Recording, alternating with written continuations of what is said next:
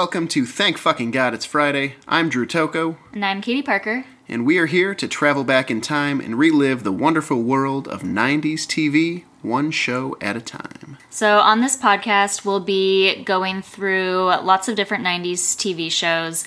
Um, everything from SNICK and TGIF, things from ABC, NBC, basically everything that we watched as kids. And we'll be talking about a couple episodes from each and reliving our specific memories with these shows, as well as um, anything else that kind of comes up along the way. We're both definite 90s kids, and so that's why we decided to take this nostalgic trip.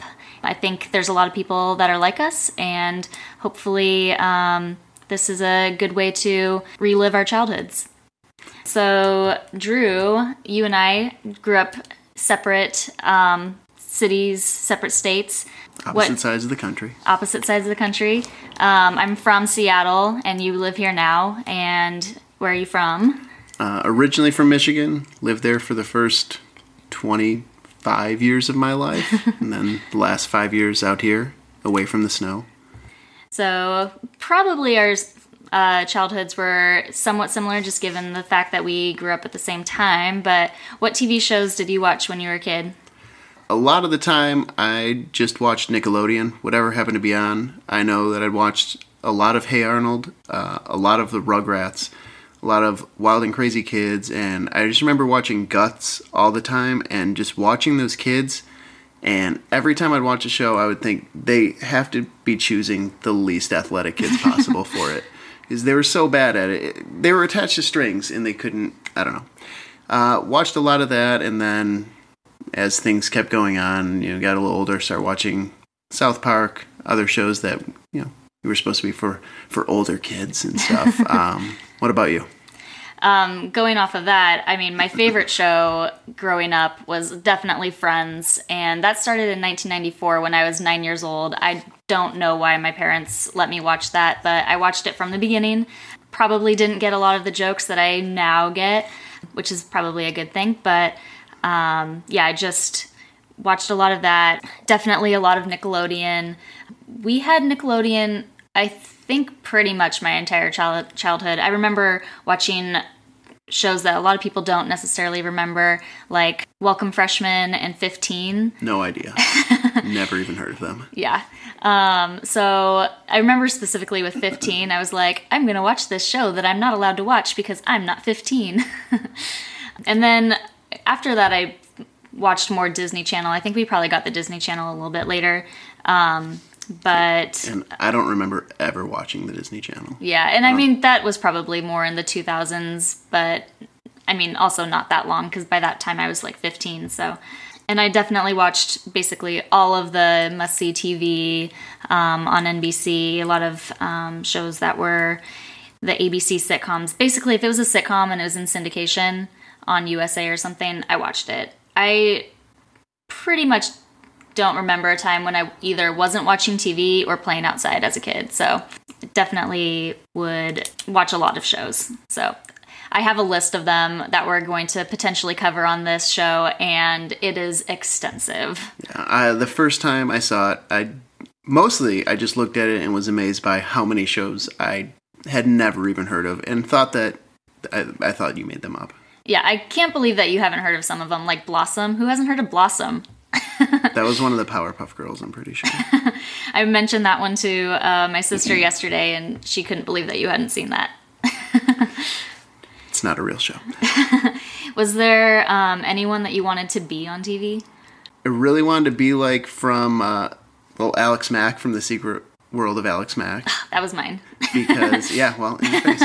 Uh, because she could just melt herself and go wherever she wanted, and she did not use that power as well as she could. I also remember watching a lot of Animorphs and reading the Animorphs books and wishing that I could turn into an animal, but I would 100% go over the rule of being in an animal for two hours and I would have been stuck as it. That was the rule? That was the rule. You, after two hours, if you didn't change back, because that was what happened to Tobias, he stayed as a peregrine falcon and then he was stuck as a peregrine falcon. And I don't want to get into the mythology of Animorphs because I'll go into it a lot and I'm remembering way more than I thought. I don't think I ever saw that show. I remember the books, but I I don't even know if I necessarily rem- watched them. I I remember the covers of them that had the kid and like slowly like through whatever digital photos Yeah. photoshopping they did turning into a animal um, but i def i don't think i really Okay. read those ones If it was a special, if it was a special book, then it would be like a holographic on the front, and it would change, and it was great. Oh, those were those were the best ones. I saw a cover of one recently. I don't know if it was a book or maybe like something affiliated with the TV show, but it was a girl who turned into a starfish, which seems like the that would have worst. been Rachel. Uh, I'm pretty sure that would have been Rachel turning into a starfish. I don't know if I remember why, but yeah, that because they got the power by touching the animal. Oh. And like, there's so many better ways and better things. Just go to any go to any place where you can ride dolphins. Touch the dolphin. They Yeah. End. That's it. like starfish. That's the only way. She'd take her hours to find a way through. Oh my gosh, because I don't. I mean, I guess starfish can move, but very slowly. I would imagine Yeah, she would run out of those two hours very fast. that seems ridiculous. Um, Anyways. Anyway, today we're going to talk about Pete and Pete, which is one of my favorite shows for sure. I actually own the first two seasons on DVD. They never released the third one. I was kind of looking at why the third season never came out, and it sounded like it just got postponed indefinitely, according to Wikipedia. Um, it sounds like they were recorded, that they did all the commentary tracks, they were pressed, and they're sitting in a warehouse where I can't access them. So I have seasons one and two. Was season three ever on TV? Yeah, season three was on TV. Okay. Yeah. See, I don't remember these things. Oh, uh, season three was pretty good. It's when they're a little bit older and stuff, obviously. But yeah, we're going to be talking about, well, one episode from season one. But first, we're going to talk about an episode that was actually aired as a special. They did these five specials before they actually did the TV show. So Pete and Pete started as one minute shorts on Nickelodeon.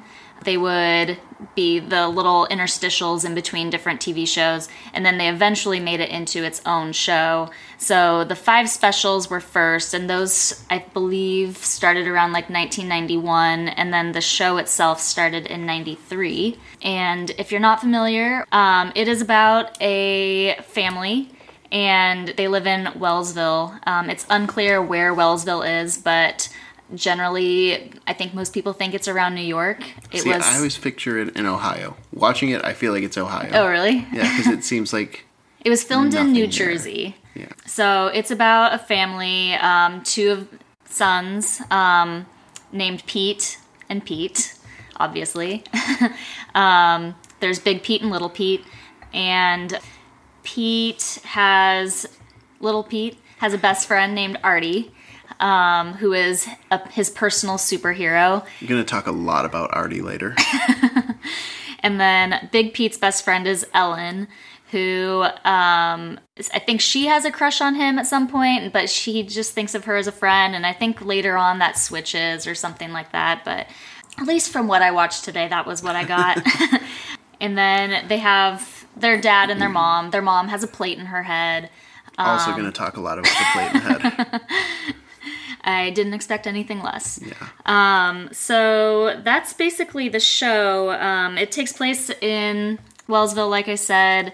Um, it's just a suburban town, and I feel like there's a lot of surrealism kind of mixed in with the show that I think is what made it seem kind of like a higher end kids show to me. I feel like it was always really well written and um, It was really more good. Interesting. it, it it just felt really good at being like a show that took the took everything and put it from a kid's perspective, the way that a kid would describe all of the things going on, like how little problems turn into these big things that Mm-hmm. are these huge adventures because that's the way, you know, a 10-year-old kid would look at that particular problem. Yeah. Yeah, and I think um, they did a good job of connecting with the kids that would be watching it, focusing, like you said, kind of just on the things that mattered to them, like school. And um, the episodes we're going to talk today about are what we did on our summer vacation. So that summer vacation was definitely a huge part of childhood. like, you know, that was when you got your big break from school and got to play and be a kid for the most part. Um, and then the other episode is Nightcrawlers, which is all about bedtime. And bedtime was a big deal in my house. When was your bedtime? I don't know what time it was, but I know I never actually went to bed on time. See, I Um, was terrified. I was terrified that I would get in trouble. So I was in my room and just I was that I was in bed. I was ready. I didn't want to get in trouble. I was terrified of being in trouble for that. I, we can go into this a little bit more later, but I, basically, I would have FOMO at bedtime. I felt like I was always like missing out on something else. So, um, my parents' friends, I think, joked that I needed Velcro sheets so that I would actually stay in bed. But um, yeah, I just felt like if, especially if there were people over and I was in bed, I was like, I have to be out there. Um, but yeah, I just uh, I never liked bedtime. I felt a lot like Pete. I felt like I was missing out on things. We can get into that when Yeah. we get to that episode. yeah. Uh, but let's start with what we did on our summer vacation, which opens with Big Pete, uh, like pretty much I think every episode. Yeah, every episode is narrated by Michael Maronna, um, who plays Big Pete. We start with Big Pete uh, sitting on a car, talking to us uh, about the end of summer, and it cuts right to him talking about Little Pete and his his buddy Artie uh, fighting the ocean, punching, just punching the water over and over, fighting the ocean to stave off the end of summer. Yeah, Pete, Big Pete says that that's how he knows that summer is coming to the to an end when um, they go and try to beat up the ocean. Which I just want to get right into Artie. I have so many questions. Go for it. about Artie. And uh, first of all, I found the Pete and Pete website, which is oh, wonderful. It's, I didn't know there was one. Oh, it's great. It doesn't. It says it was last updated in 2010, but it doesn't look that way. Uh, pnp.norecess.org. so they they hopped right on that. It's- I like that it's dot Dot org. org. Yeah. uh, there are so many things about Artie on this that it just goes through. Uh, for example, the first one tells us that Artie actually is the strongest man in the world.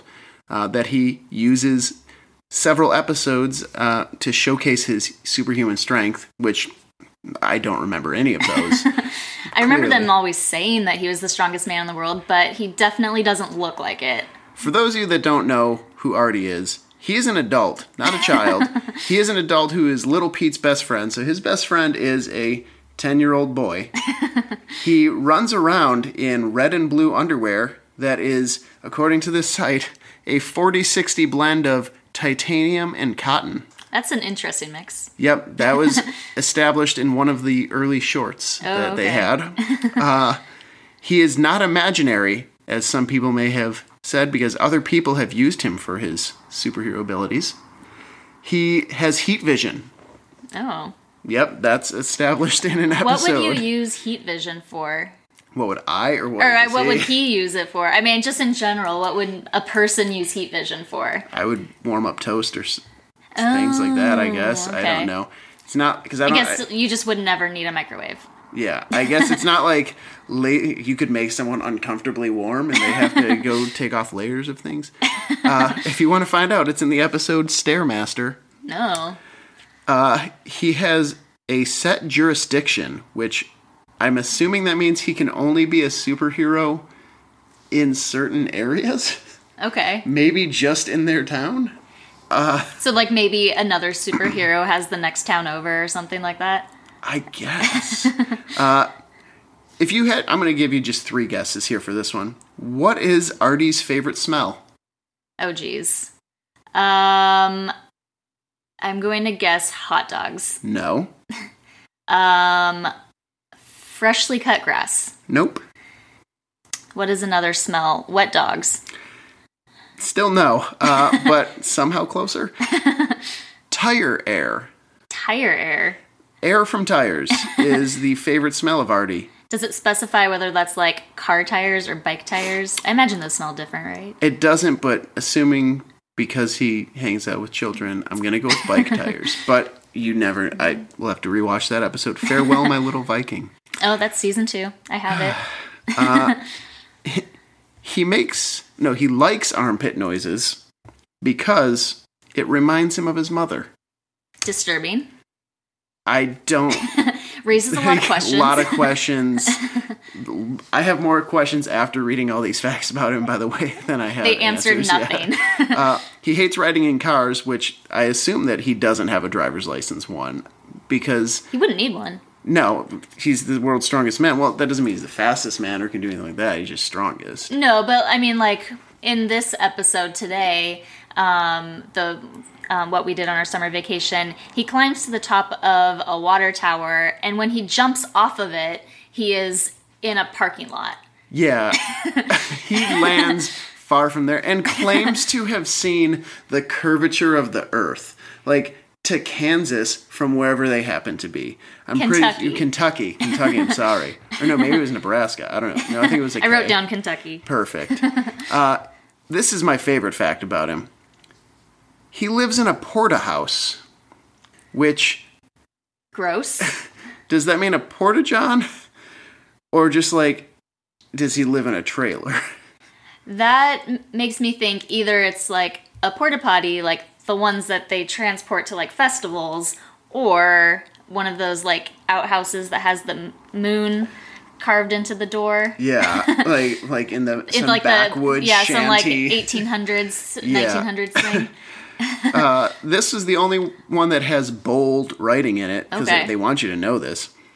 Artie, the strongest man in the world, is not an alien. This was proven scientifically by Ellen, who also does some mathematical calculations in this episode, Yeah. uh, which we can get into in a minute. Uh, although he is referred to as a mutant, Oh, no one explains why. Uh, whammy bars are his deadly kryptonite. I think that comes up in potential. I know they use a whammy bar in the episode Hard Days Pete. That is the exact one Okay. they reference in here. Love roller coaster and perhaps funk in general attracts Artie, like a giant funk magnet. And these are all in air. Well, they're not air quotes. They're air quotes when I do it. It's all in quotations. Um, he has a past with Clark, With Ernest Clark? Hemingway, and Gertrude Stein. Clark is a turtle. Glad you asked. but it says he has a past with Clark, oh, Ernest Hemingway and Gertrude Stein. I think uh, I saw when I was rewatching some other episodes when I was trying to decide what we were going to do for this um, particular podcast episode. I remember there being a turtle. I don't remember exactly what happened, but I, he like, oh, he hit a golf ball, and um, it landed on a turtle. So I wonder if that was Clark. Only two more here, Okay, but I have to go through these. this is important. He's not invincible. Oh, He has been defeated. By what? An evil bowling ball. that is also an episode in season one, I think. It is from When Pete's Collide. Yep. And finally, And actually, the um, uh, the old guy in Christmas Vacation is in that as their grandpa. oh, didn't know. Uh, the last one is somewhat confusing in how it's it's it's worded, but Artie is a character of the past. In a two-part episode, he left because younger Pete no longer needed him. Checks out.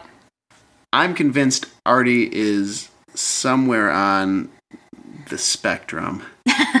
and also, I just don't understand how these parents are letting him or letting their kids like just hang out with him all day. Well, I feel like these parents actually make a lot of questionable choices because in this first scene, well, we already know like one of the big things about little Pete is that he has a tattoo of a mermaid named Petunia on his arm.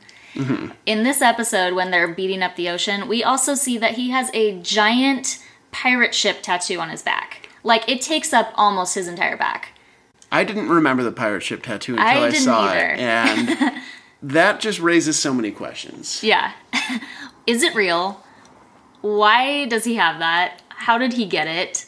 Did it because you have to have parental consent to get a tattoo, right? Right. If you're not 18. Which then brings me to the thing from the second episode where he's got a pretty strict curfew bedtime, but they're totally fine with him. Just, oh, you want another tattoo? you have to assume this wasn't all done in one. He Right. got one, and then they're like, all right, we'll let you get another one. Yeah, I don't re- really remember the shorts very well, but I guess there is some short that takes place with Mother's Day, and that's the origin of Petunia. He got Petunia as like a present for his mom for Mother's Day. I don't know how that's a present to his mom. I don't know if she was there while he was getting it. I don't know that I we can probably find it on YouTube or something, but um that's how we got Petunia. I have no idea about this pirate ship. That's an extent. That's like multiple days of going in to Yeah, get that work it's done. giant. It, I, c- I couldn't tell if it was in color. I, I think it was. It was. yeah. Petunia definitely is. Petunia's in color, and he gets to make her dance. Uh, yeah. oh man. so, getting back to the point after that long tangent, uh, Big Pete's t- talking about summer and kind of reflecting back on it, and he mentions a specific number, 653 photos that they had, which I I don't remember taking pictures to the store for photo booths. I know that at some point I'm sure I did it and bringing film. It just I don't remember it I at this didn't point. do it with like a photo booth, but definitely to like the local drugstore here. That would be now Bartell's, but we had some more like neighborhood type drugstores then. Yeah. But when I was watching that, like that's so dated. Like that's such a 90s and 80s. Well, I mean earlier than that thing too, but just like taking your film to the store and getting it developed and um, thinking that somebody was going to look through your pictures, which they do in this. yeah, little Pete just he doesn't even hesitate. Big Pete and Alan are sitting there. Alan works at Quick Pick, the the the, the photo booth, and first of all, Big Pete thinks it's a dangerous job, which is hilarious to me. He says it's the second most dangerous job in the world, next to. Do you, do you I didn't. remember? I didn't pick that up. licking dirt. That's a job. Yep, that's what he says. Next to licking dirt, it's the most dangerous job in the world. Well, it is a photo booth in the middle of a parking lot. I think they said it was owned by her uncle. Yeah. Um, so that's her summer job. And then I was wondering, like, how old is she? Isn't she like 12 or 13? Well, Big Pete's in high school, so I'm going to assume that they're at least 14. Okay. Child labor laws were different. I don't know. I had a job at 13. Oh, really? Yeah. I just babysat. Yeah. So they're there, and the reason that little Pete decides to go and look at some pictures is because they want to learn more about Mr. Tasty, the ice cream man who wears an ice cream head always. Always. He he wears a giant swirly ice cream cone head that has eyes and a mouth basically as part of it. And he other than that he looks like an old-timey like barbershop quartet guy in this like red and white suit and a giant red bow tie.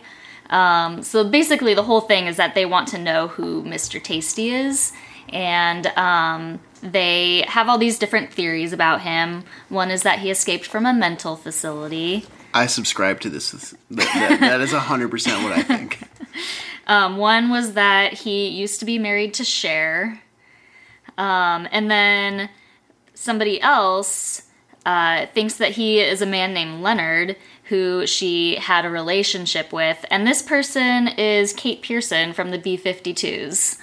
Yep, just just a random like she's on, she probably has 10 to 20 seconds of screen time if that. Yeah, yeah. And she seems like she's high on all the drugs.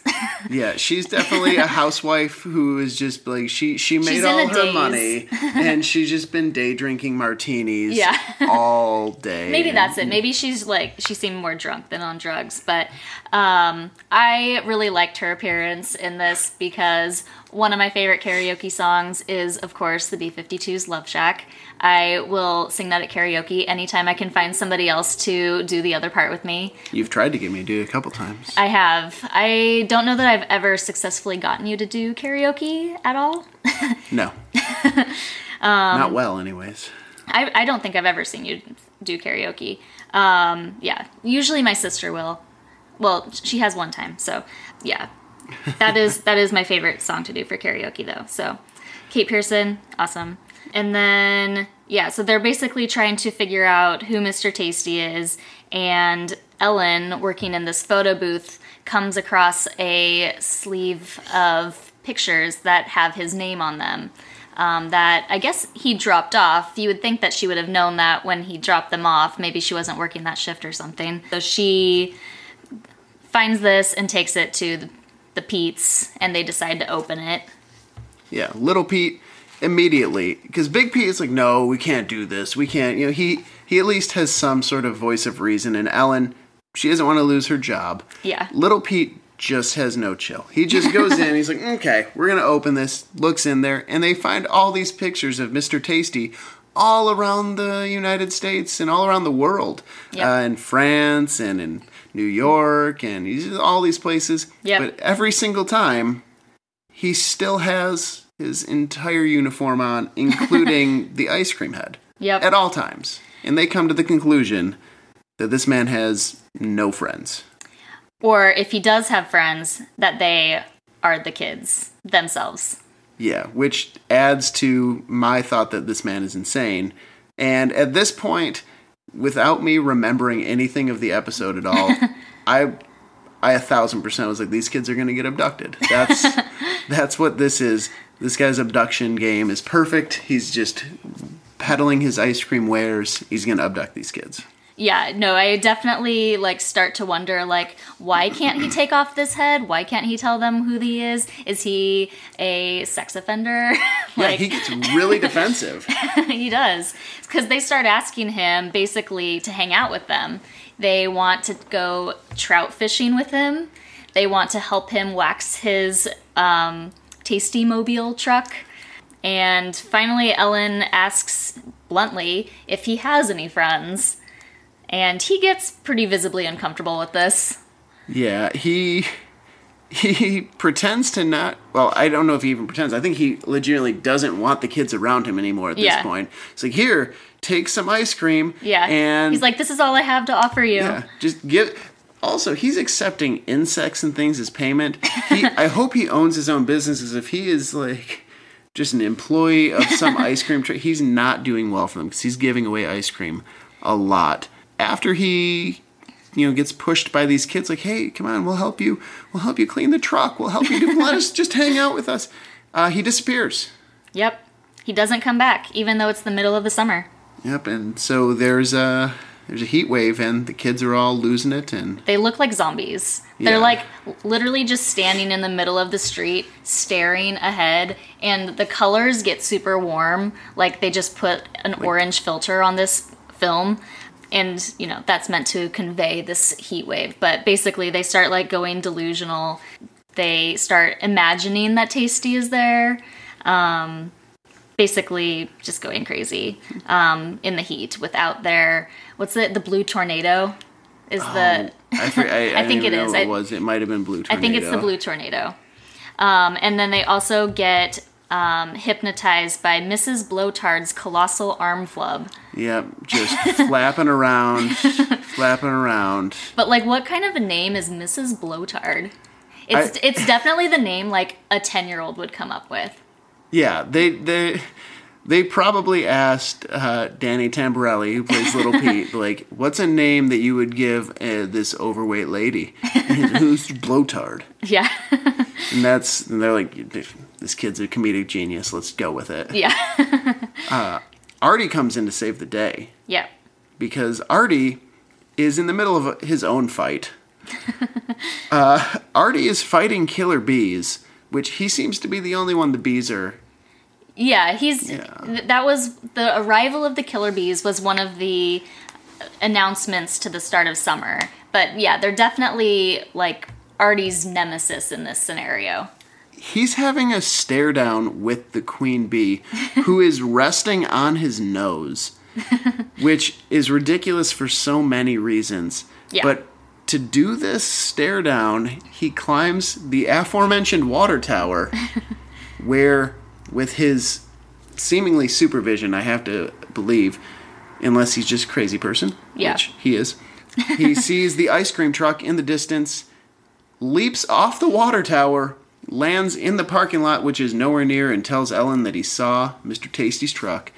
At which point, she starts making these calculations and like figuring out the curvature of the earth and where Artie jumped from and all of these Taking things. into account his glasses prescription. yeah, which how good can his vision be if he has to wear glasses? That's Yeah. the thing. Maybe they just magnify his vision. like he would have normal vision with his without his glasses, but with these glasses he has extreme vision. Ah, this is also the point where Ellen starts breaking whatever child labor laws there were. she is literally running triple shifts at a photo booth that's open, I think, 24 hours. Very potentially, yes. Uh, she takes over every single shift, which her parents are terrible. but also, she starts trying to. She basically puts together like a command center for finding Mr. Tasty. Yeah, she's kind of the original Carrie in Homeland with this map of pictures with pins and strings, trying to figure out where Tasty has been, where he's going. Um, one of the lines that jumped out at me is that a picture is of a woman, I think it was like by a waterfront or something. She's like, Tacoma, of course, which Tacoma is in Washington, pretty close to here. So, um, Mr. Tasty is getting around the country. He was in Arizona and then Washington. If he's in New York originally, this is a pretty long trip. This is also who. Where is she getting these photos from? Who's using this photo booth? And they're just like, we just went on this cross country trip. Let's bring our photos here. Every person that comes to the photo booth apparently is taking pictures from somewhere else in the country and then going to this photo booth to get them developed. Well, I mean, I imagine they're people from Wellsville going on vacation, but I also don't know a lot of people who take vacations in the summer. Well, you know, you're off school. Yeah. Maybe kids are home. Also, Tacoma's not necessarily a go to destination unless you want to see like some Chihuly glass. I love the Chihuly glass. It is pretty nice. So she's going through. She's around the command center, uh, and then we we cut to Little Pete running his game to try and find uh, Mr. Tasty, and to to search. He is standing on a diving board. At the Splankton Mun- Municipal Pool. And he is driving the lifeguard named Den Cleary crazy by taking up all this time on the diving board. And I just have to say, Den Cleary is like the most 90s looking lifeguard you can imagine. I, I literally wrote down the lifeguard looks like the ultimate '90s bro. He does. I actually kind of think he looks like Ian Ziering from 90210. The guy who he's also in like those Sharknado movies now. Never watched those either. I never saw them, but that's his that's how far he went basically. But he's wearing these like neon yellow sunglasses and bright pink shorts, which I, ju- I just can't even picture something more 90s other than like He would have had to have the, the the sun yeah the uh, the peroxide or whatever. Uh, the just sunscreen. yeah, sunscreen, whatever you know the name of it. We don't have the sun enough here in Seattle to use sunscreen. If he would have had it on his nose, then it would have been extremely 90s. Yes. But I like that he's just getting upset about him standing on the diving board, and this is driving him insane. But then it escalates from there because he makes Pete jump. And so Pete just doesn't stop jumping into the pool. And I think at one point, the highest point, he gets to 600, or sorry, 269 jumps in one day. Yeah, which which is hilarious that him jumping off the diving board is causing this man to lose his mind. He literally is on the ground having a fit. Yeah, he's he's having a he's having a full on panic attack because of a child jumping into the water. And he begs Big Pete to make it stop. He's, he's like pulling on Big Pete's ankles. It actually was a little bit disturbing. Yeah. Big Pete looks like he's gonna fix the problem and then just jumps in instead. They both jump. And this double jump apparently is enough to send the lifeguard over the edge. And then the pool brings in Artie as a lifeguard, which makes me think that a kid definitely died at some point after that. Very possible. Um, I do not think that Artie is the most responsible human. Though I would hope that if somebody got in trouble, the strongest man in the world would be the one to save them. He's too busy making he's like flexing and moving and just like gesticulating. He's like he does a lot of hip thrusting too. Uh, I don't know how you didn't notice that. It's like half of his stuff is just like he flexes and hip thrusts awkwardly in his underwear. Oh, jeez. um, they kind of reach a point now they're they're they're they're freaking out. They they need ice cream. Yep. it's the heat of summer, and they're at the beach with their dad, who the dad using a metal detector is also. I, I wrote down that that's a very '90s thing. it's just the con. I just picture any '90s thing with like a dad or somebody on the beach, is like I'm gonna go find all the treasure right now. Yeah, you don't see that nowadays. I mean, I don't know that I saw a lot of metal detectors in the 90s anyway, but I mean, I you don't. one. I would buy one today, I feel like. But I think if I were to use it at the beach here, I would mostly just find a lot of needles. Yeah, probably. I don't know that I ever found anything with it Yeah. ever. Well, on Pete and Pete, um, the dad used his metal detector to find their mom. Um, she was at the beach and he had his metal detector and it was picking up a signal that was getting stronger. And when he finally came upon her, she said, It's me. I have a metal plate in my head. And that was the conversation starter that sparked their relationship. I just, I just, I had, I want to know. I, I just wish if I had a time machine.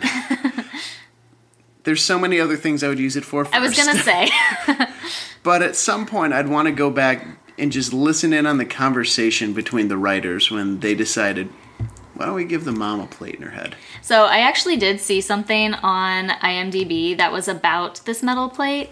It was inspired by, um, oh, here it is. Um, the idea for Pete and Pete's mom having a metal plate in her head came from the story of baseball player and coach Don Zimmer, who had to have a plate in his head after receiving a blow to the head by a ball in the 1950s. I don't know where they made the connection between that and the mom, but I did not know that about Don Zimmer. oh, I didn't even know who he was. Well, So I actually feel like the mom's plate in her head kind of adds to that surrealism with the show that I was mentioning. Like it just seems like kind of a interesting aspect of the show that makes it a little bit more unique than a lot of other kids shows. But oh yeah. that's probably where they were coming from with the idea, right? Yeah, they, I mean, they they definitely do a lot of interesting things and and just different stuff. They they definitely go at all of the traditional kid problems and kid kid show issues in a different way than than a lot of other shows did. Yep. Uh, and maybe that's why they had so many guest stars, like like our next guy, Mr. Scrummy. Why don't you go ahead and introduce who Mr. Scrummy is? So Captain Scrummy. Oh, was it Captain? I was have Cap- Mr. Scrummy. Captain Scrummy. Oh, man. Um, was the ice cream man on the boardwalk, who was played by REM's Michael Stipe, and he was looking a little bit dirty. He like I Really think literally disheveled. had dirt on his uh, face, and he had a patch on his hat that said Captain Scrummy that was kind of coming off. Um, but Pete, Big Pete, approaches him to ask about where Mr. Tasty is, thinking that you know all ice cream men know each other. Um, and Captain Scrummy says that he thought he heard that Mr. Tasty got run out of town by a bunch of no- nosy kids. And I think Big Pete starts to feel a little bit bad about this. Kind of pushes back a little bit, and uh, Captain Scrummy says, What do you want from us? And Big Pete thinks and is like, I don't know anymore. And then the music gets all uh, thoughtful. Very introspective time. Yep. Big Pete's starting to realize things, Things. about the ice cream man. Just things. What is. Oh, these ice cream men, they live their life. They have these rules. They can't get too close. They're just meant to be lonely. I think that's literally what the show wanted us to think is ice cream men are meant to be lonely, just miserable people I mean, that show up. it's not the worst thing to teach to kids because these are strangers coming into your town, generally, into your neighborhood to give you ice cream, pretty close to candy. And the 90s were a lot of stranger danger. Uh, Do you remember your ice cream men? The ice cream people that drove by your neighborhood ever? So, our neighborhood was not the best with the ice cream man. I don't know why, but the ice cream man basically wasn't allowed to come into our neighborhood. I don't know the backstory on this, but we would hear the ice cream man in the neighboring streets, and we would wait at the top of the hill for him to come, and he almost never did. Um, it, he did occasionally, but um, there were tons and tons of times when we were just waiting there, and nobody ever came, except when um, I had a neighbor who was the ice cream man. You did too? Yeah. I was just about to explain how my neighbor was one. So he drove out of his route to come to our neighborhood with the ice cream truck, but he got fired for that. Or at least this is what I remember hearing. This could just be neighborhood gossip. um, if my parents ever listen to this, they could probably correct me on this, but um, it was uh, my neighbors a couple streets or a couple houses up, their son, who was um, a bit older. And um, yeah, so what I heard was that he got fired for doing this. My neighbor was an ice cream man too. He never drove by our place, but he would keep the truck at his house. Oh, But he would never sell ice cream in our neighborhood. Uh, which felt weird. Like, come on, you. We live right next door. Just Yeah. just pop it open. All I wanted was one of the SpongeBob's with the with the gumball eyes. I Oh. love them. I didn't like the gumballs because they they were frozen They're too and hurt cold, my yeah. hurt my teeth. But the SpongeBob was great. I don't even remember what I usually got from the ice cream man. It happened so infrequently. was it a sludge sickle? It was not a sludge sickle, but that is what Michael Stipe gives to Big Pete. He calls him a bona fide sludge sickle man. The sludge sickle looked just fucking gross. I wasn't actually looking because I was writing Bonafide sludge sickle man on my piece of paper here. Yeah. Um, I imagined it just looked like a fudge sickle, but it didn't. It looked no, it looked like a fudge sickle that somebody had taken and just they heated it up a little bit, sneezed on it, Oh, and just let it start dripping. It looked like sludge. Okay. It looked like sludge. Like I, fudge sickles are delicious. A sludge sickle looked gross, uh, but he disappears, and we cut back to the dad who has found the jackpot. And I just gotta I've, I've just got to go through my thought process here as the dad. Because as again i didn't remember this episode at all. And my first thought and I, I wrote this down is why the fuck does their dad think there's a car under the sand? Followed by and why the fuck is there a fucking cutlass supreme under the sand with the keys in it and they just get it? Yeah. they they I thought that was like, oh, haha, there's probably a car under here. And then no, it is a car because of course it's a car. That was a that that just feels like a very Pete and Pete thing. Yep. It's like They dig it up. Somehow it's not in a hole anymore. Um, it's just on top of the sand, and it works, and it has gas. And, And like you said, they have room. they have keys. Yes, it has um, lots of leg room. Um, and then I was also wondering what they did with their old car, like the car they would have driven to the beach with. Maybe they walk to the beach. Maybe.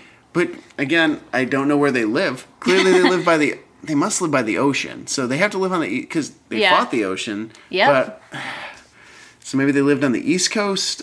Ah, I, I, I feel like it's the East Coast. But um, basically, when they find this car, that's towards the end of the summer, um, and they're starting to give up on Mr. Tasty. Yeah, and they cut back to Ellen, who she has to be making so much money this summer. for seriously, for a teenager, and she's working triple shifts, and she. Who are the other people that work at the photo booth? And they're like, "Mm, Other than her uncle who owns it. Like, I guess no one else gets these things. Uh, they have, I don't know if you noticed this, but they had posters in the back like saying, Have you seen the Mr. Tasty call? The number is blurred out.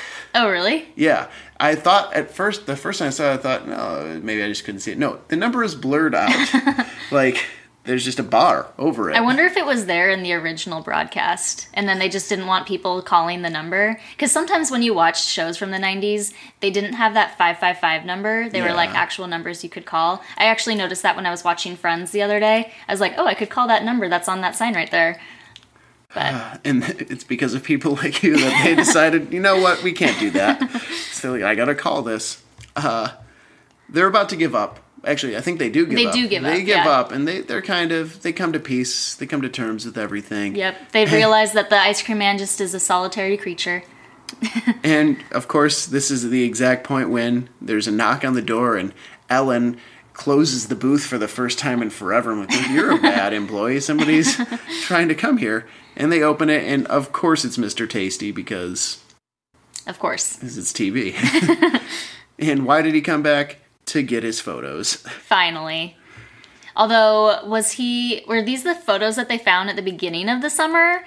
Like, he just left them there for three months? I think so because otherwise they would have been able to follow where he was easier. They wouldn't have Yeah. had to say, "Where is this guy?" Yeah. Uh, and he also acknowledges that, yeah, I kind of figured you uh, you you looked at my photos. Well, because he finds all these um, flyers, the ones that you were mentioning, all around town, I th- or all over the country. I think he mentions he found one in Duluth.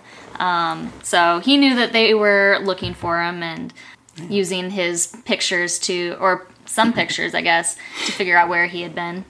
And you know, we end with Big Pete wrapping things up, Yep. saying that some things are supposed to stay a mystery, and I actually really do like the end of it where um, it's just a really long shot with the side mirror of the Tasty Mobile, and then the kids are just like waving by um, in the parking lot, and it just focuses on that. Um, I thought that was kind of a clever thing to do and um, an interesting thing to see in a kids show. Like it seemed more, I guess, artistic than you would expect for a kids show. That's definitely some of the kind of shit that kids would obsess over, though. Like, who is this ice cream Yeah. man that, you know, brings us joy and brings us all this stuff in the summer? Because, you know, I mean, you think about how excited you got for the ice cream man as a kid. Oh, Like, yeah. it was, you would just stop whatever you're doing and, like, go ask your mom or dad for for a dollar, dollar twenty-five, whatever Yep. it happened to be. And like, can I get some money? The ice cream man's coming. Hurry, he's coming. Yeah. And, like, you got to, like, go out and hope you didn't miss him. Yeah. Because otherwise, you got to run down the street because they're not going more than three miles an hour at any given point. Yeah. Uh, So it's definitely the kind of stuff like some kids would obsess over and, and, and do something, not to the extent, obviously, that Pete and Pete did it. They, they, they would be different. Yeah. Uh, yep. Um, yeah, I mean, I feel like this is definitely like when I think about Pete and Pete, this is one of the episodes I think about because I I loved the summer growing up, and I feel like this is a pretty good representation of what summers are like in the suburbs. Um, I mean, I didn't live in a suburb where I could ride my bike anywhere. We were pretty confined to just our little neighborhood development. But um, you know, the things like you were saying that that you would get hung up on with the ice cream man and waiting and um, just doing other kid things during the summer. This show is pretty representative of. How would they hunt down Mr. Tasty today? Oh my gosh, it would be so easy Yeah. because he would have unless he didn't have um like Instagram or something like that like if he was off the social media grid Yeah. Um, well I guess Even other then. people other people would be on it and they would just tag Mr. Tasty in their pictures right yeah. You he would he would have the Snapchat. He'd have Snapchat location on. You'd be able to see him there. He'd Yeah. be sending things. Snapchat map Yep. You'd just be able to find him anywhere. Mr. Tasty would not be able to hide today. no I mean there's a lot of things that are with these 90s shows that you're like that is just literally not possible today No. we uh we live in an interesting time i actually am really glad that like my childhood was in the 90s because i think that that was probably a healthier environment than what kids have today Oh, I mean, I didn't have my first cell phone until I could drive. Yeah. And I mean, some of the kids in my class have they've had cell phones for I don't know, since they were like 7, 8 Yeah. years old, which is ridiculous. because it was a safety thing there it was like oh you can drive now you have to have a phone so that if you get into trouble then you can contact somebody but now it's like your phone is so much more so Yeah. Little Pete Yeah. was running around, he didn't need a phone. Nope. They just kind of assumed he'd come home. he just was standing on that diving board Yeah. Just, well, they knew where he was. yep um do you have anything else with this episode For this episode, only one more thing, and it's not necessarily for the episode itself. Uh, it's it's more about ice cream. always a good topic Well, I was looking up uh, some things in, in in the summer of 2015 and 2016. There was a whole scare thanks to Facebook, Oh. uh, where people kept posting uh, these stories about ice cream men uh, abducting girls using chloroform when they Oh my come gosh. up.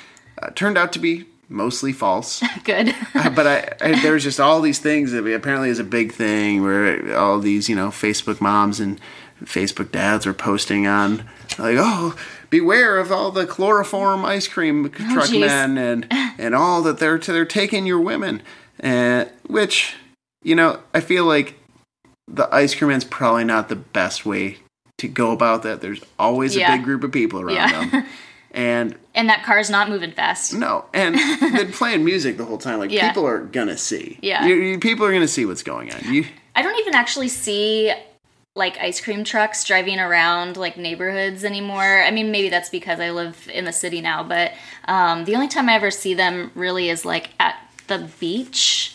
Like they'll go to Golden Gardens or Magnuson Park, um, which is probably pretty economical. yeah, they, they, I'm sure they can make a good amount of money there. Yeah. No, that's uh, that's episode one. Cool. Um, do we want to rate this episode? Sure, go ahead. You can take take the first one first here. All right. So we're gonna rate on a scale of zero to five because I Okay. feel like with some of these other '90s shows we're gonna talk about, we're going to need zeros. Yeah, probably. So um, on a scale of zero to five, I'm going to give this episode four blue tornadoes out of five blue tornadoes. All right, four. See, I uh, I I had I think about this, and there's a lot of ridiculous stuff in here. it has some some high class guest stars. We've got Yep. we got the B52s. We got REM. Yep. It has a man who I'm convinced was going to abduct kids. It's got a man, Possibly two. Well, I guess one was trying really hard not to do that. Yeah. Oh, were you thinking I was talking about Artie first? Oh yeah.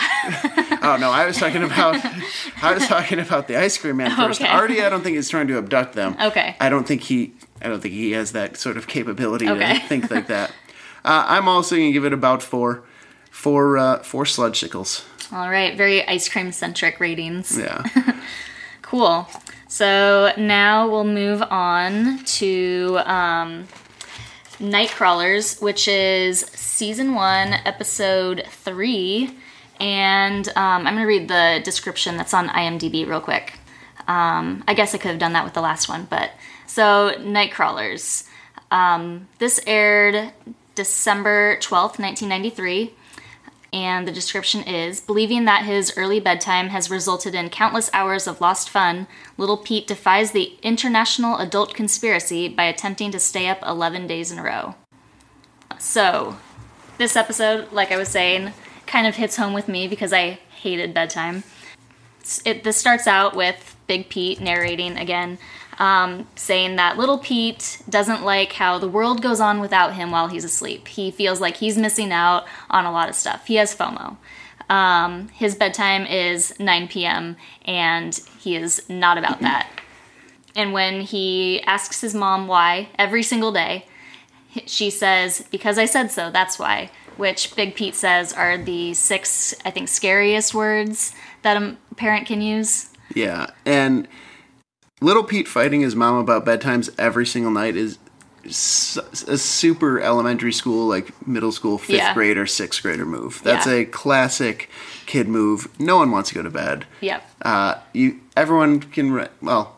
I feel like everyone I know had a bedtime. I know there's people that never didn't have one, but you have that. You got to do it. It's just part of being a kid. And then you always you have to fight it. You have to fight it. Otherwise, I feel like if we didn't fight it, it would just never change. Yeah. You'd be graduating high school and like your graduation night. You'd have the senior all night party, and you'd be like, "Well, I'm sorry, guys. It's my bedtime. I gotta, I gotta go. It's 8.30. I have to go to I bed. gotta go to bed." So in in this, um, I actually really liked that there was um, the suggestion that like, what is there a chart that shows when all ten year olds need to be in bed, and they literally show a chart that shows. 10 p.m. or sorry, 9 p.m. All kids must or all 10 year olds must be in bed. the, the the ridiculousness around the idea that all the parents are in like this parent conspiracy. International adult conspiracy. They're they're all on the phone like, and the specific one that they bring up is uh, Pete Dad's talking about milk. Like I told them I got whole milk, but it was two percent, or maybe it was the other way around. Yeah, that was what it was. And I mean, I'm lactose intolerant, so all milk makes me feel like death. But I don't remember ever being able to tell the difference between whole milk and two percent milk as a kid. we did not have whole milk. We always did 2%, so I have no idea. I also like that when the when little Pete is arguing with mom, it flashes to the dad who clearly just is just like enjoying the fight. Yeah. Just for the fun of it. Well, But- I mean, it's it's some the same thing every night, so Yeah, yeah. but he's also reading uh, the 1993 Golf Almanac, Oh. which is just a just a vintage dad move. Yeah. it's a just show how daddy he is by putting that in there. Like he, he's just sitting there li- reading his golf stuff. Not even just a golf magazine, the Golf Almanac. yeah, I missed that point. Um, so Pete does eventually just like stomp upstairs. He literally stomps on a like nightlight that's of a pig and shatters it and decides that he is going to be fighting back. Um, and that happens, I guess, the next night um, while he and his friends are playing flashlight tag. Which did you play flashlight tag growing up? I never played flashlight tag. I played regular tag. If it was darker, we played hide and seek. Yeah. Never played flashlight tag ever. So we did play flashlight tag, but I feel like we played it different because the way they were playing it was they were running around as if it was tag, and when you got the light on you, then you froze. But A, you'd have to trust that the person who was it said they got you because you wouldn't be able to necessarily tell.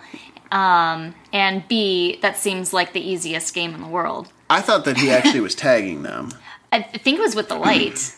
Oh, see, I thought I, I really thought he actually was just actually tagging Maybe them with he- that long because it was a yeah, huge that's long true. uh, Maybe that is what they were doing. long flashlight. The way we played flashlight tag, well, I guess maybe it wasn't flashlight tag. Maybe it was just like flashlight hide and go seek. Like we would literally just like hide um, around the yard and stuff like that. yeah, I would.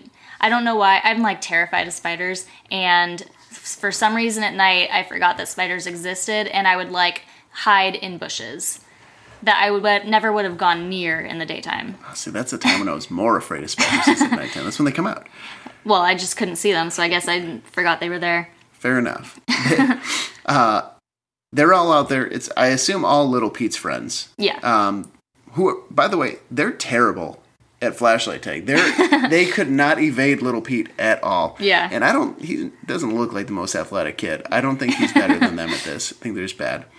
Uh, but he he he does the vintage child move of fighting back against mom in front of the friends when he feels embarrassed. yeah. Uh, she shames him hard. She's like, "Oh, okay, well, but so he said bye, bye, bye. Time to go. Let's go. Bedtime." Yeah. And she gives him a look that all I can, only way I can describe it is like, "You are gonna get beat the fuck down now by me because of that." But then she tries to use reverse psychology. Yeah, and I like how they show like a d- so Pete is fighting back against this bedtime and she's trying to think about how she can handle this situation. So they cut to a diagram of her head that has all of these different tactics she could use. And um, I think one of them was like tell dad. None are good. So she goes for um, reverse psychology and says, okay, if you don't want to go to bed, then you don't have to go to bed. And That's like the worst. There are times when reverse psychology would be great. that one's not. It was a terrible use of it. It doesn't work. He's like, score, done. Which surprises her. and instead of changing course, she doubles down on it. Yeah. So Pete says that he is going to stay up all night. And so she says, why not two nights? And he continues on from that, saying, why not 11 nights? Because earlier, in a brief, just a little, uh, you know, snippet of seeing what's going to come, he's reading from Gibby's uh, World Records, which I assume is supposed to be like the Ripley's Believe It or Not, but it's Gibby's or Ghibli's, one of Actually, those. I had, so when I was watching that, I was like, oh, a book of world records, also very like 80s, 90s, because I owned one at some point. I remember checking them out from the library in elementary school. I bought one from the grocery store. let me just say that him saying that he's gonna go for 11 days is fucking insane. The world record is 11 days. They were not wrong about that. Uh, they they were wrong on who. I mean, they made up a fake name. The real Bertha person. Van Houten. Ooh. the real person was Randy Gardner, a high school student from San Diego, California, who stayed away for 264 hours. Uh, Which is how many days? 11 days, 25 minutes. Okay. They also, this is according to the greatest source of all time, Wikipedia. uh, there is a someone who says, I'm trying to find her, Maureen Weston of Peterborough, Cambridgeshire, in April 1977, in a rocking chair marathon, Oh, geez. said that she stayed awake for 449 hours. I don't know what. I, I, I'm to look up how long that is right now. But 449 hours I feel like you would die. is 18.7 days. That seems impossible. Because I know, like, after staying up for three days, I've heard you literally start to hallucinate. Uh, in Maybe she hallucinated staying up that late. I mean, she was part of a competition. Oh. I would assume there were other people there in these rocking chairs. Uh, in in college, my buddies did a documentary where they stayed up for 72 hours. Oh, geez. Three days. And they asked me if I wanted to be a part of it, and I said yes, but not part of the people staying up. I just want to watch you guys Yeah. evolve. And so I got to help film and be a part of that. And just three days, like, I was afraid to be around them on the third day. I just remember around hour 60 or so, we were playing video games, and I look over at one of my buddies who had been doing it, and he's just looking at the TV like he literally looked like a zombie. Oh, man. And I I just wanted to leave. I didn't want to be near him. I was so afraid, but I wanted to make sure to help keep him awake and and, and do all. They made it. Uh, well, four of them started. Three of them made it. The Okay. first one bowed out in the first day Dang. because he got drunk and fell asleep. he said he was going to stay drunk the whole 72 hours. That was clearly a bad idea. Yeah, that's not the best tactic. Uh. As anybody who has been day drinking knows, It's not a, work. a nap happens in there. But Pete, he he's going past 72 hours. He's going 11 days, and he's got friends who hear about this. Yes, he enlists his group of friends. Um, we have Clem, Natasha, Mort, Purvis, Libby, Pink Eye, and of course Artie. Somehow, Artie is not the most ridiculous person in this group. it's it's Pink Eye, right? Pink Eye, who her dad also has pink eye. Oh, I didn't catch that. Oh yeah, he she or so her dad is like talking on the phone to I think maybe Mort's mom or something, and he just like keeps rubbing at his eye. Oh, I didn't catch that part. Yep. I saw her rubbing it, and they're like, "Good, Pink Eye. Do you have something in your eye?" No. Clearly, she has pink eye. They Yeah. they all have pink eye by the end of this. Yeah. Yep. And uh, so Mort says that this is going to be cake, staying up for 11 hours or 11 days. 11 hours would be cake. Some days. So they decide to just do what they do best, which is play in the street. Um, and I think they play football. They play probably some more tag. Um, They lose one person. I think it's Purvis, right? Purvis, yep. They lose Purvis on the first night, and At 2:47 a.m. so he did not even make it one day. No. I mean, He No. made it roughly like four hours after bedtime. yeah. Uh, but the most messed up part about it is that he falls asleep in the street on the curb, and they just leave him there. And take his radio, right? Yeah. so not only is he going to get run over by somebody parallel parking there, uh, he he has no way of contacting anyone when he wakes up. He's not going to know where he's at. He's Yeah. just he's they just leave their friend. Yep. Yeah. So then it's the next day, and they're still awake except for except for Purvis. And this is when I was like, okay, it's not the summer. They're all definitely wearing like fall type clothes. So do they not go to school for these 11 days? So are the parents like not only are they allowing their kids to not go to bed, they're also allowing them to skip school?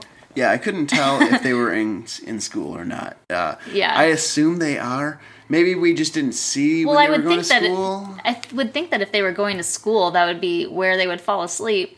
at least one of them would have fallen asleep at school. yeah. Well, I mean, they do come up with some great techniques for staying awake. They do.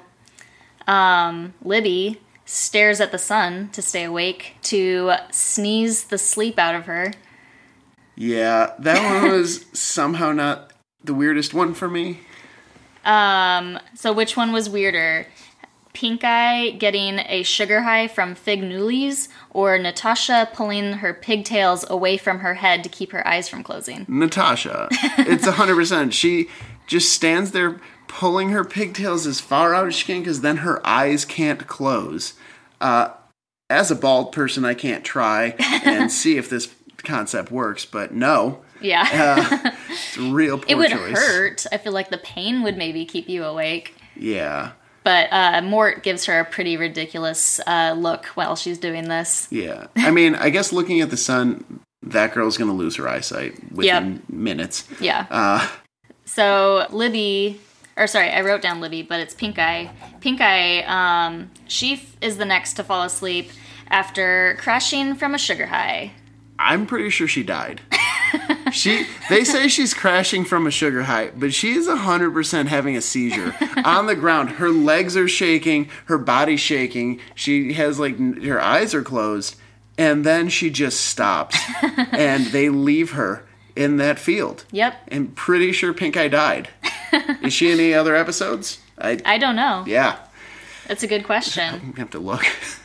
Um, but yeah, something happens with her, and um, it was a little bit hard to watch. Yeah. And it kind of, you know, we go through a little montage here of the kids staying awake and the parents are starting to freak out, like, oh, they're still going. And my favorite part about that is that Mort's uh, mom, her biggest fear is that, what's next? He'll ask to drive? like, that's what you're afraid of? Yeah, and I can confirm Pink Eye is only in this episode. Just looked it up. Pretty sure Pink Eye died. Um, so at this point, the kids start going crazy. Clem is growing a full-on beard. yeah, it's been, I think it was nine days at that point. Yeah, And he has a full beard better than I've ever grown any facial hair ever. yeah. Libby, she gets lost in a neighbor's backyard, and it's cloudy, so she can't stare at the sun. And I think she like tries to stare at the sun for a few hours, and then uh, falls asleep underneath a bird feeder, or yeah, a, a Yeah. bird bath maybe. is a bird bath, and I don't know why, but that scene was hilarious to me. It was like a field of ivy or something. yeah, and she's just staring up. Where are you? And the Big Pete's narrating over like the sun couldn't come out that day, or is too tired, or something like that. And she, her last words are like, "Puny sun," or "You, the sun is weak," or something like that. And then she just collapses, and they find her later. But that Yep. scene was hilarious to me because she's just lost trying to find the sun, just looking up. Yep. So then it's Clem, um, and he l- falls asleep literally. He just like face plants forward. Um, and at that point, it's only Pete and Artie left. And um, I think it was it was nighttime, and they start playing flashlight tag again. But um, we forgot to mention that Artie's tactic for staying awake is the radio that he stole from Purvis's bike, His the Krebstar. Krebstar 2000. um, and this radio starts dying. So as it's dying, Artie is starting to get tired. and he his ability to stay awake is somehow tied to this radio's power Yep. Because as soon as it dies he goes into superhero sleep Yep. Super sleep. super sleep Sup- yeah a sleep reserved for superheroes. yeah and so uh, And he's not on the ground. He's like balancing on one foot with the other foot back and his arms forward like Superman. yeah it's like he's about to take off Yeah. uh, when artie goes down it kind of crushes little pete Yep. He's the last one left, and there are only 53 minutes left to go until he will have stayed awake for 11 hours, but he has no more witnesses. Sorry, I keep saying hours. 11 days, and he now has no witnesses. yeah and i think that that's actually the problem for him i don't think he actually wanted to go to sleep then I'm pretty sure he was just sad because there were no witnesses to say that he broke Mm, yeah. the record. It's kind of ambiguous to me. Yeah. Maybe he was tired. Yeah. Sure. But he, And he looked tired. He did, but I think it was just because there were no witnesses to Yeah. see him. He needs he needs the audience. That's little Pete's thing. Is he Yep. needs that that audience to see him do his stuff. But, I mean, his friends were in their windows saying, like, no, don't fall asleep. Like, they were witnesses. I guess they weren't there the whole time. Yeah, he needs someone that kind of saw and could prove that he was doing it the whole time, which Mom wasn't there the whole time, but Well, she was watching. Like we saw her with the telescope. oh yeah, she's she's gazing through a telescope Um, Yeah. at him. Yep. So Pete starts falling backwards, but his mom catches him, and they have a, a little talk about why there's a bedtime and um, about Pete growing up and her not recognizing that. And they decide that maybe he is old enough for a new bedtime. So they start debating, and she says 10, and he says 10:30, and I think she says 10:15, and he says 11 um, and they settle on 10:15 Which ten fifteen seems like a, a pretty late bedtime for, for a a 10 year old. Yeah. Like it's later than I want to go to sleep now. Oh yeah. I don't. I don't know. I'm sure that at ten years old, though, I would have been Yeah. stoked to have a 10, 15 bedtime. That'd Yeah. be great. But I'm lame now, so. Yep. But he uh, he ma- he makes it through with his mom. Plays Yep. plays some Yep. flashlight tag with her, and he gets it. Yep. His, his mom doesn't let him give up. Um, with only 49 minutes left, and they play flashlight tag, and that's the end. That's that's where it ends. He gets what he wanted. Yeah. And it was a nice little way of them kind of showing that oh, you know, not all all parents are completely unreasonable. Yeah. Not all out to get you. You know. And they also say that um, the rules were there for a reason. yeah. like they're looking out for them. So um, that's that episode. Do you want to rate that before we talk about a few other Pete and Pete things? Sure. Uh, I I liked this one a little bit better than the summer episode. Uh, I don't think it was a perfect episode. Yeah. But you know, we there was a lot of stuff. There was still more Artie. You know, uh, Artie doing Artie things. We got to meet all of Little Pete's friends. Got to see that he has friends who have pink eye. Clearly, uh, all of that stuff. I'm gonna give it four and a half Krebs stars. All right. I I like this one around the same amount that I like the other one, um, possibly a little bit less. Um, so I think I'm going to do uh, 3.75 Clem's beards out of five Clem's beards. I, I really liked that beard. I mean, I thought it was just like an interesting take on uh, showing the passage of time with a kid Yeah. growing this giant beard. and it was it was so wispy too. Yeah. Like, it was just this great thing. Yep. Cool. Um, so actually, speaking of Clem, um, I looked him up on IMDb Yeah. because I definitely remembered him from like other '90s things. Um, so he was in Mighty Ducks, which Danny Tamberelli was also in Mighty Ducks. Yes. Um, but he was also in Heavyweights. And, you know, he was kind of like this bigger kid. But if you look at him now, dude got fit. yeah. Like, he is pretty uh, skinny now. What was his, Um, name? his real name? His name is Aaron Schwartz. I'm gonna look it up right now so I can see. Um, yeah, he oh dang! he still does stuff. Um, not a lot of stuff that I have seen. He was in an episode of Elementary. He was used as a facial reference in Guardians of the Galaxy Volume 2. Um, I don't know exactly what that means, other than it probably relates to CGI. Young Ego. He was in a bunch of Gossip Girl. He's a good-looking dude. Yeah. he definitely got over that uh, fat stage. yeah. It's like uh, the dude that played Neville. Yeah. They they hit puberty and things things turn out well. Yeah, it's kind of funny if you look at the IMDb DB page because there's a picture of him without his shirt on. No, I'm looking at it. And then if you go to the next picture over, it's him in heavyweights. Yeah. and the picture without his shirt on makes me feel like I haven't worked out in a long time, which is also true. I haven't worked out today, but oh um, man. So one of the other people that plays a friend of Pete is Heather Matarazzo, who um, is in a lot of things that I've seen, um, namely Princess Diaries, which was a big show um, in the early or movie in the early 2000s. Um, the one with um, what's her name? Uh.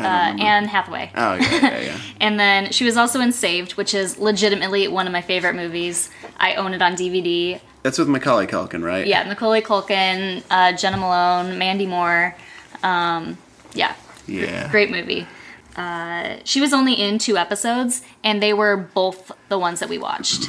She had like a tiny little part in that first episode when they were talking about. She was the one who had the theory about um, Mr. Tasty having been married to Cher.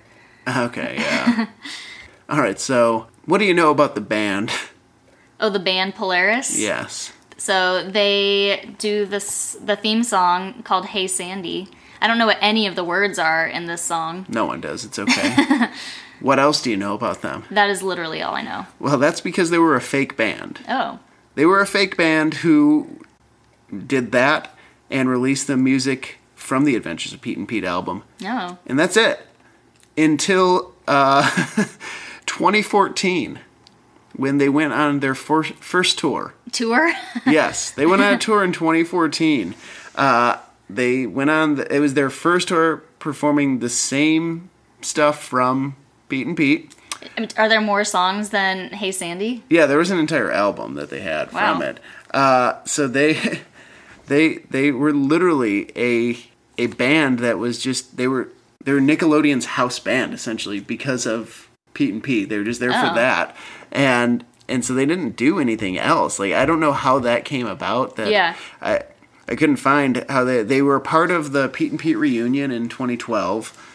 Um, and so then they decided to to just go on a tour together. They they're like, you know what? Why don't we do it? They said they they unveiled some new songs Interesting. then, um, but they kind of go through and just do the hair. If you want to see a picture of what they look like now, let me tell you. They look about what I would expect. Yeah, it's uh, They look a little bit like aged uh, rocker guys. I mean, no disrespect. They put on a little bit of weight, maybe. I don't know what they looked like before necessarily. I know they're in that um, theme song, but I I knew it was Polaris. I did not know that they were a fake band though, which is which is ridiculous that they were just and they do that. Yep, I had no idea.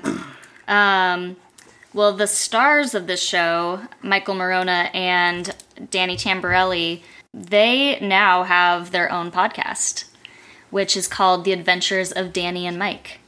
Which I haven't actually listened to it, but I feel like they're probably coming out at the right time, capitalizing on the um, now they have like the splat block of TV on like Teen Nick or something like that, where they play 90s Nickelodeon shows at like midnight. Um, so I think they did a lot of promotional stuff around that, and maybe that's when they got back together to do this podcast. I wish that they would come with a new new thing of all that. Because that's what I re- really remember Danny Tamberelli Yeah. from is all that and figure it out. Yes, he was he was definitely on Figure It Out a lot. Yeah. Oh man, I wanted to be on Figure It Out so bad. You should have had a dog that could open up a garage door with its nose or something like that. Uh, or a squirrel feeder that also hunted hummingbirds and released them into the wild. Uh, you know, I only remember one squirrel from that show, and it was a squirrel that water skied.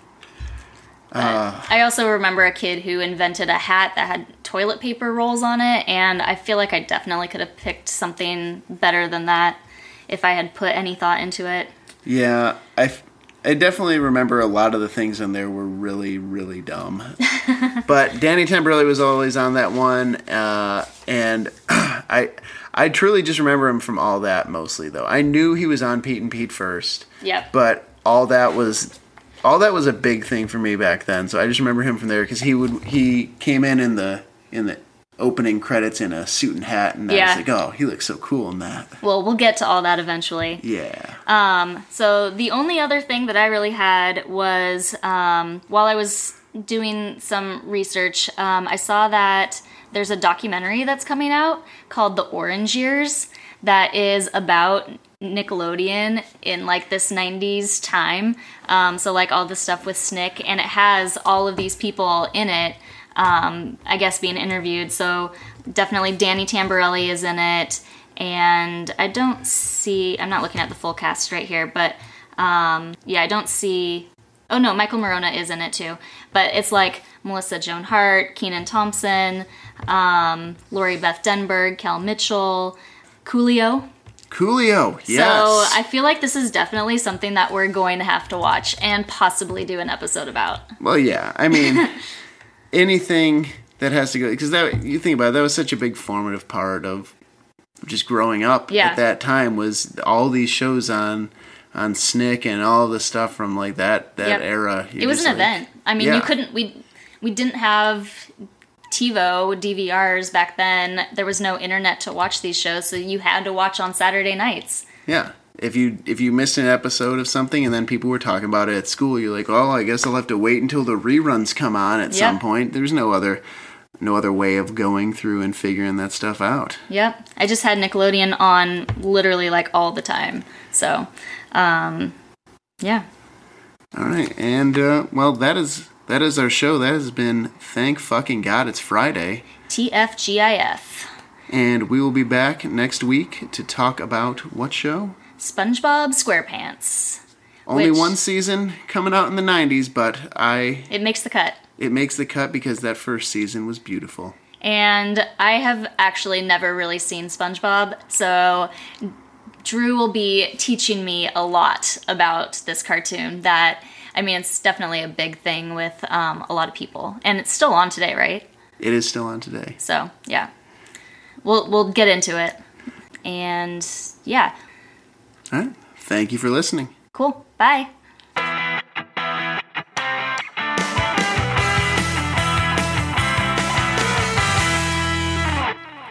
Hey, 90s kids! We hope you're enjoying the podcast so far, and we're excited to continue on this nostalgic trip. We want it to be about you too, though. Let us know what you're thinking by sending an email to tfgifpodcast at gmail.com. You can share your own 90s TV related memories, ask us questions, suggest we cover a specific show or episode, give us feedback. Maybe be nice about that though, as we're pretty fragile people. You can also follow us on both Twitter and Instagram at TFGIF Podcast. And if you could please rate and review us on iTunes, we'd really appreciate it so we can try to reach even more people who love the best decade ever. Until next Friday, bye!